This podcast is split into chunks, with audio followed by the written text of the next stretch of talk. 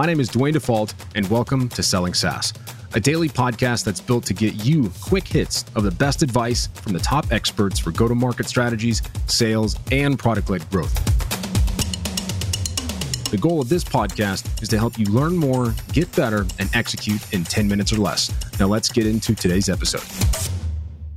Where do you see folks not really doing one on one and coaching calls all that well? One, they think they're the same. One on ones and coaching calls, even a lot of sales training courses, they think of them as the same.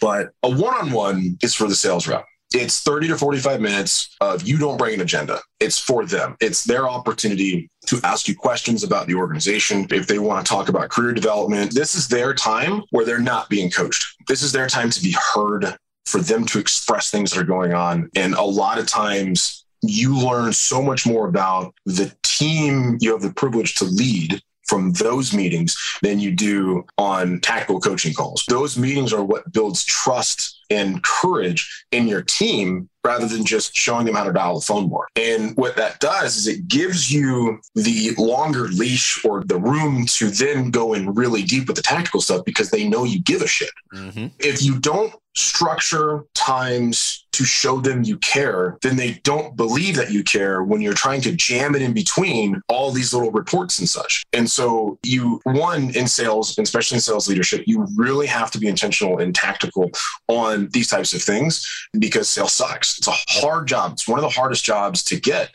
And if you think about how you felt in roles like that. You feel alone, especially in the remote world. You feel unheard. You don't know what certain anxieties mean. And a lot of young sales reps, whether young in their career, doesn't have to be young in age, don't understand how to use the emotions and feelings that come up when they get hung up on. When they see their colleague who's newer than they are start crushing it and they feel stagnant. Yeah. And so those one on one calls are to help with those things. It's to help with the empathy side and really allow that rep a platform to express themselves in a way they usually don't get to. Yeah. You create a connection and a level of trust with your rep that you wouldn't get any other time.